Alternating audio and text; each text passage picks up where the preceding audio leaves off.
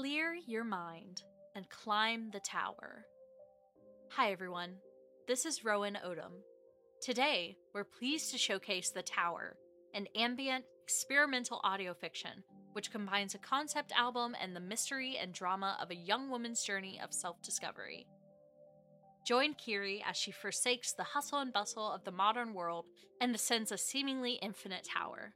Along the way, she will witness sights and sounds which will challenge her very being, and have deeply personal conversations with friends and family on oddly convenient phones left on the tower. Immersive and contemplative, The Tower lays out an experience that is touching and dramatic in turn, inspired by the works of Ryuichi Sakamoto, and evoking introspective adventures like Celeste.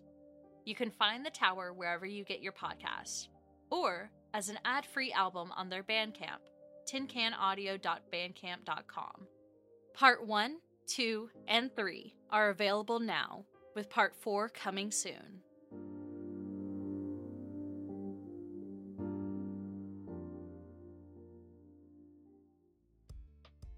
Hello, I'm Cody Micah Carmichael, and you're about to be listening to the amazing podcast Syntax, which probably means you're smart, charming, and have great taste. And maybe you're interested in scientists discovering and doing cool things, or you'd like to be one. If that's the case, you should come check out BroadlyEpi.com, where I teach the science of epidemiology, programming, provide summaries of the most recent research, have some software tools available, and a lot more. If you're interested in renting a scientist, well, we have that option too. BroadlyEpi.com, epidemiology, broadly speaking.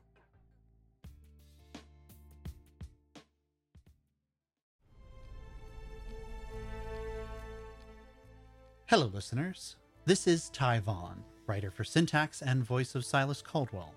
I'm thrilled to showcase our sponsors, the exceptional creative software suite, World Anvil. World Anvil is the one-stop shop for tabletop gamers, fantasy and sci-fi authors, or world-building enthusiasts who just can't wait to start getting some thoughts down. This is far from just a wiki editor. They have a number of tools and features available, including world-building templates, an RPG campaign manager, a novel writing and publishing tool, interactive map builders, timeline builders, and more. Your vast web of outlines, character plots, and family trees has a home waiting on World Anvil. Check out the full features using the link below or by visiting worldanvil.com. Subscribe using the promo code in the description of this episode, and you'll get 51% off an annual subscription, and you'll be directly supporting the creation of TSP Network shows. Thanks in advance for checking it out.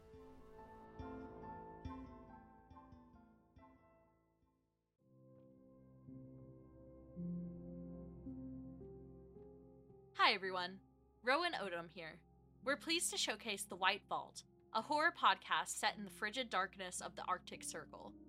Follow the adventures of an international rescue and repair team investigating a mysterious signal, while navigating the treacherous nature of the polar nightmare they find themselves in. Worst of all, they find they may not be as isolated as they think. Fans of Syntax will love this indie series created by a two-person team. The show balances fictional elements with painstaking scientific, linguistic, oral, and cultural precision and details. The science team hail from all across the globe, a multilingual and multidisciplinary team dealing with their findings as best they can. Filled with masterly crafted foley that places you in the moment with polar bears, howling icy winds, and more. Find The White Vault however you listen to podcasts, or find out more about the show at thewhitevault.com. Subscribe now and delve the waiting horrors.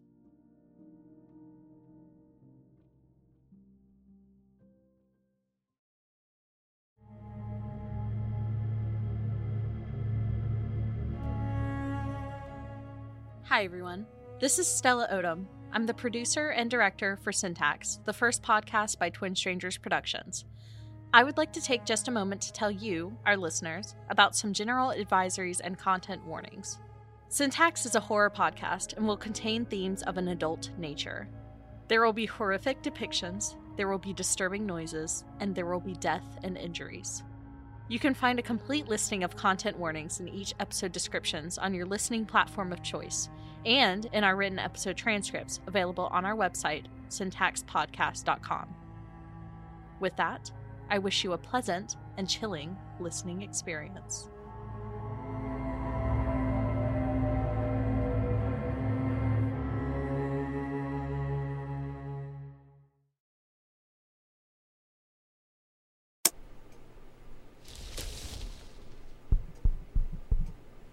Interview for Silas Caldwell, possible candidate for linguist on Breach Project. Can you hear me, sir? Perfect. Let's begin.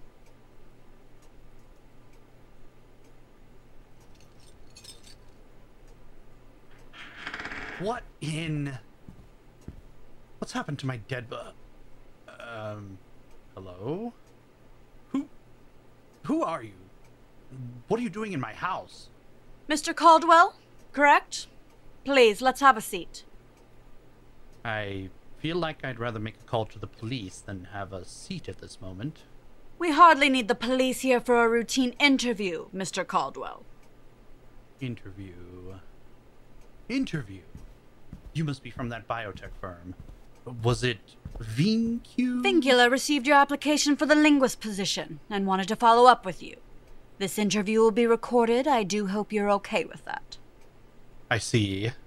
Yes, I recall that application now. I suppose I'm okay with that. You did come all the way to my house for this interview, quite irregularly. Wouldn't a phone call have sufficed? Did my poor door deserve the breaking and entering? Breaking and... Don't be ridiculous, Mr. Caldwell. The fine print of the application did include an allowance of entering the premises of each candidate. You agreed to the interview once your resume was sent, Mr. Caldwell. It may surprise you to know I do remember said allowance. Although I suppose that means I shouldn't be as surprised to see you as I am. I simply never imagined that clause would be taken so literally. I thought that was just legal jargon for a mutually arranged interview rather than whatever this is. May I interest you in some coffee or tea before we begin, at least, Miss... Black coffee for me, please. My name is Evelyn Vaux. I am the secretary to Vincula's chief executive officer, Mr. Richardson.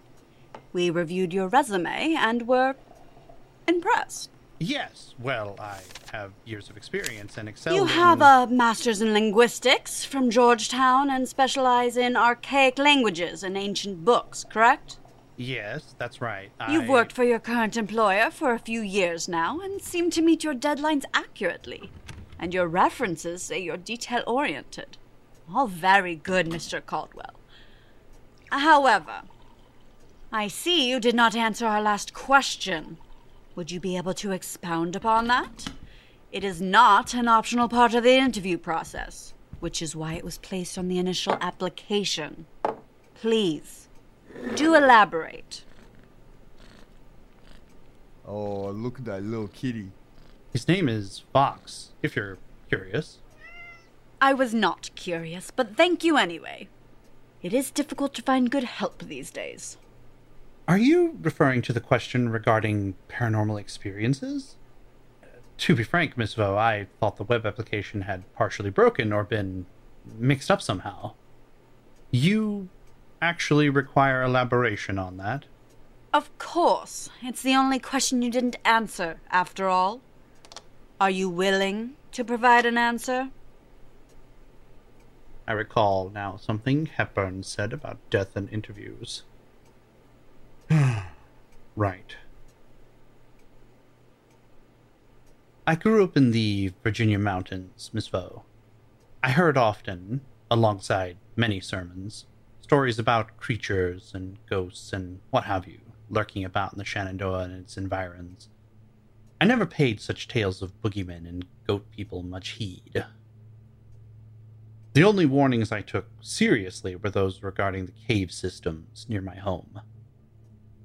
My mother, especially, took pains to warn me not to stray too deeply, and always to keep the light of day in sight, should I be overwhelmed by childlike curiosity. Not that she believed any of the myths herself, mind, just out of an abundance of caution. I did enjoy going spelunking on occasion, although your question now reminds me of a reason why I stopped going.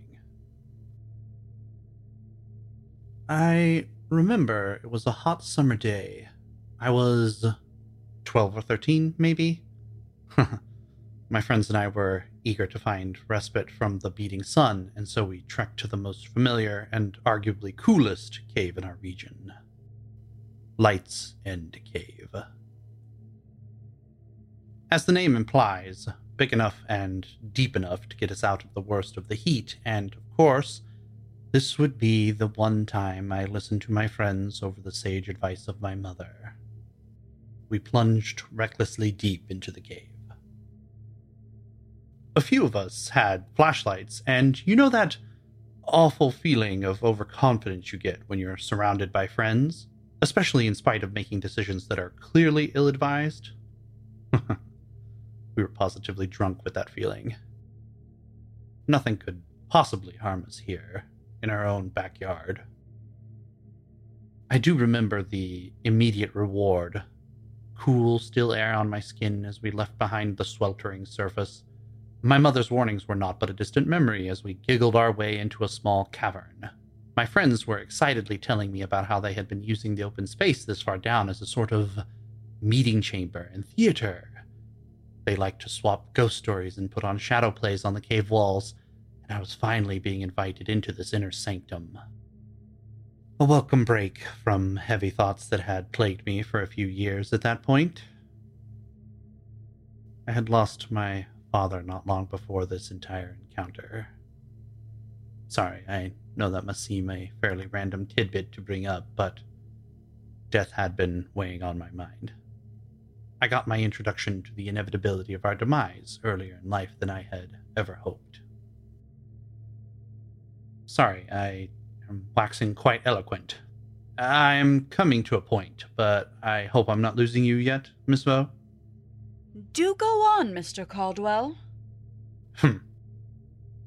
You can imagine my excitement at finally earning the high honor of reaching the secret lair of a group of what I had hoped were like-minded preteens.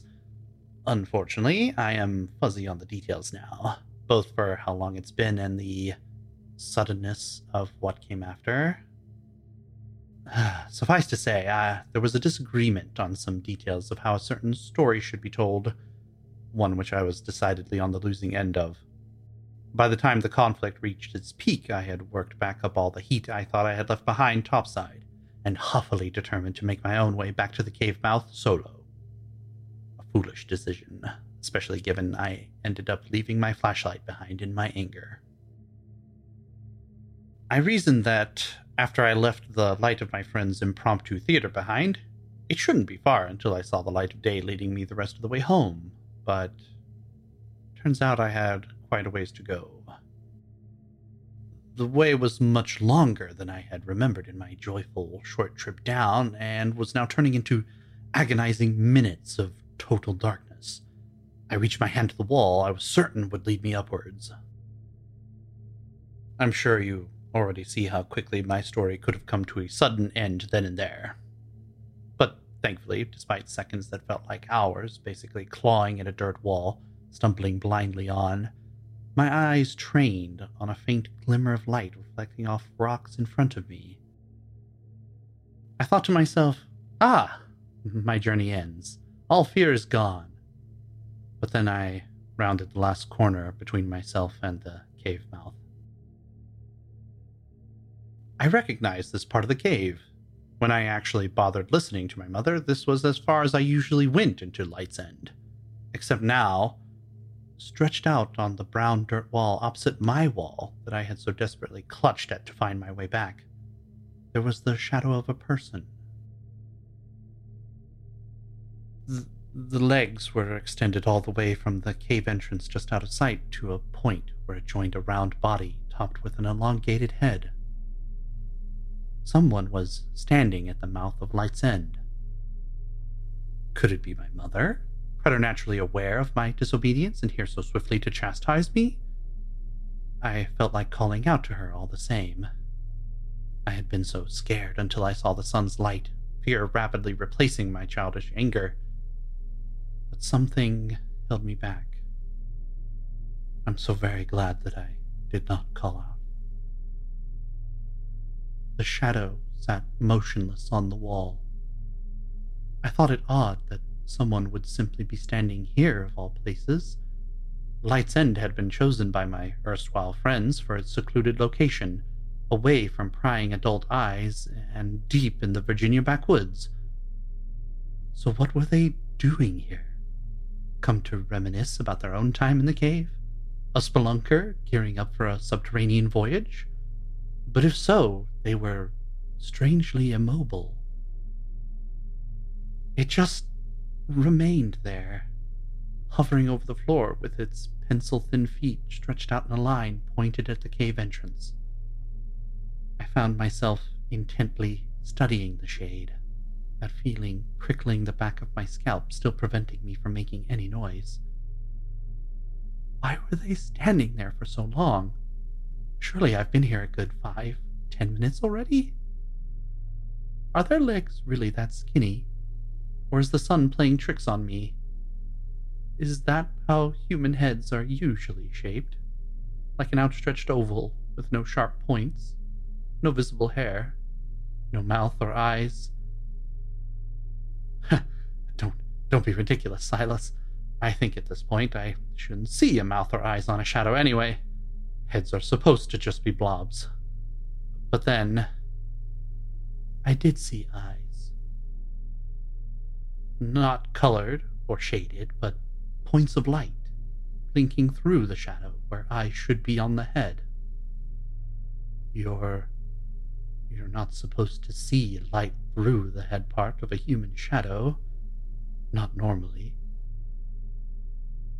The shadow was looking at me. I don't know how I became convinced of that fact. Surely this was an extremely coincidental reflection of rocks on the already strange presence of a clearly creepy individual who just so happened to be lurking about at this particular cave, as I stood alone with nothing but darkness behind me. Thinking back on it now, there was probably some rational explanation for it. But of course, in case I haven't made it clear yet, there were quite a few extenuating factors contributing to my overall mental state. That is to say, what I ended up actually doing was stand there quaking for actual hours, locked in what felt like a deadly staring contest with a shadow. If I looked away for even a moment, the shadow was going to choose to do something, I don't know what, at that precise moment. I felt it as sure as I live and breathe now. I told you I had been in a fatalistic mindset at this point, yes? I couldn't help but place myself metaphorically in the shoes of my father at that moment. He had shown quiet dignity in his final moments. Could I trust myself to at least acquit myself as a man, here facing the specter of death itself? Those points of light it had for eyes threatened to send my mind into a full-on delirium of fear. I was beginning to imagine it as the shade of the Grim Reaper itself, when I was suddenly ripped from my horror by the return of my friends, who gripped my shoulders from behind and elicited a marked vocal response from me. My head spun to face the new threat, but quickly snapped back in fear of the shadow, only to see nothing in its place. How terribly anticlimactic. Had I dreamt the whole thing? Was this some trick of the light, played upon a fearful mind while stupid eyes blinked and adjusted to the sun? My friends got a good laugh out of it at least, and I simply never went back into that cave in particular.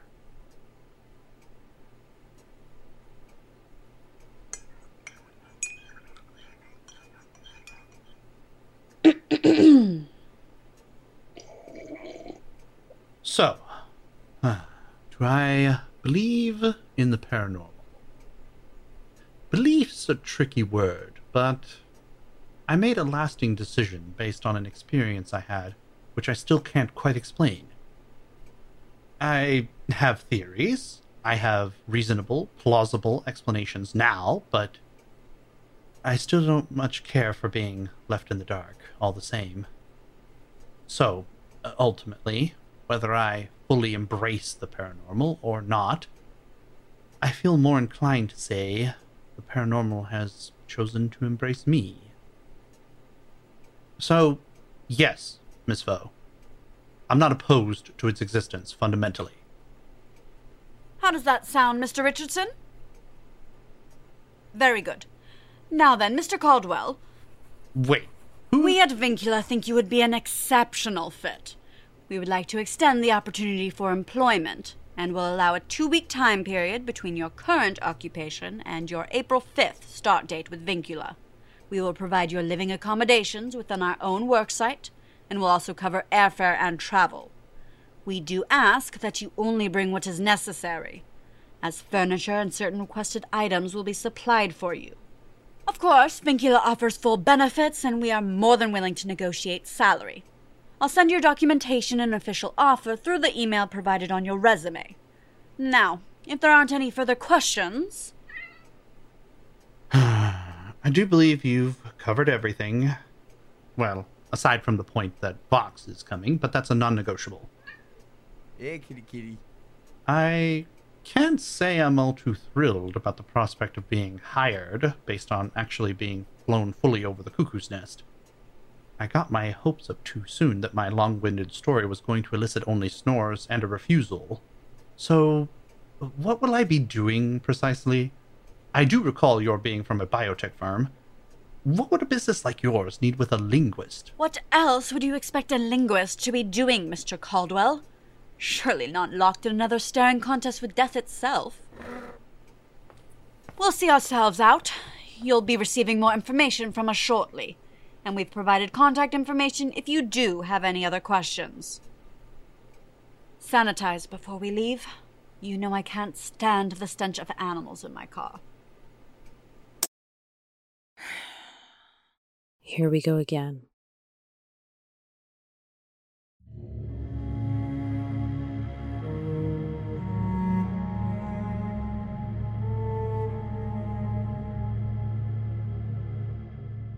Syntax is a podcast by Twin Strangers Productions and is licensed under an Attribution Sharealike 4.0 international license. Today's episode was directed and produced by Stella Odom and written by Ty Von. Silas Caldwell is played by Ty Von.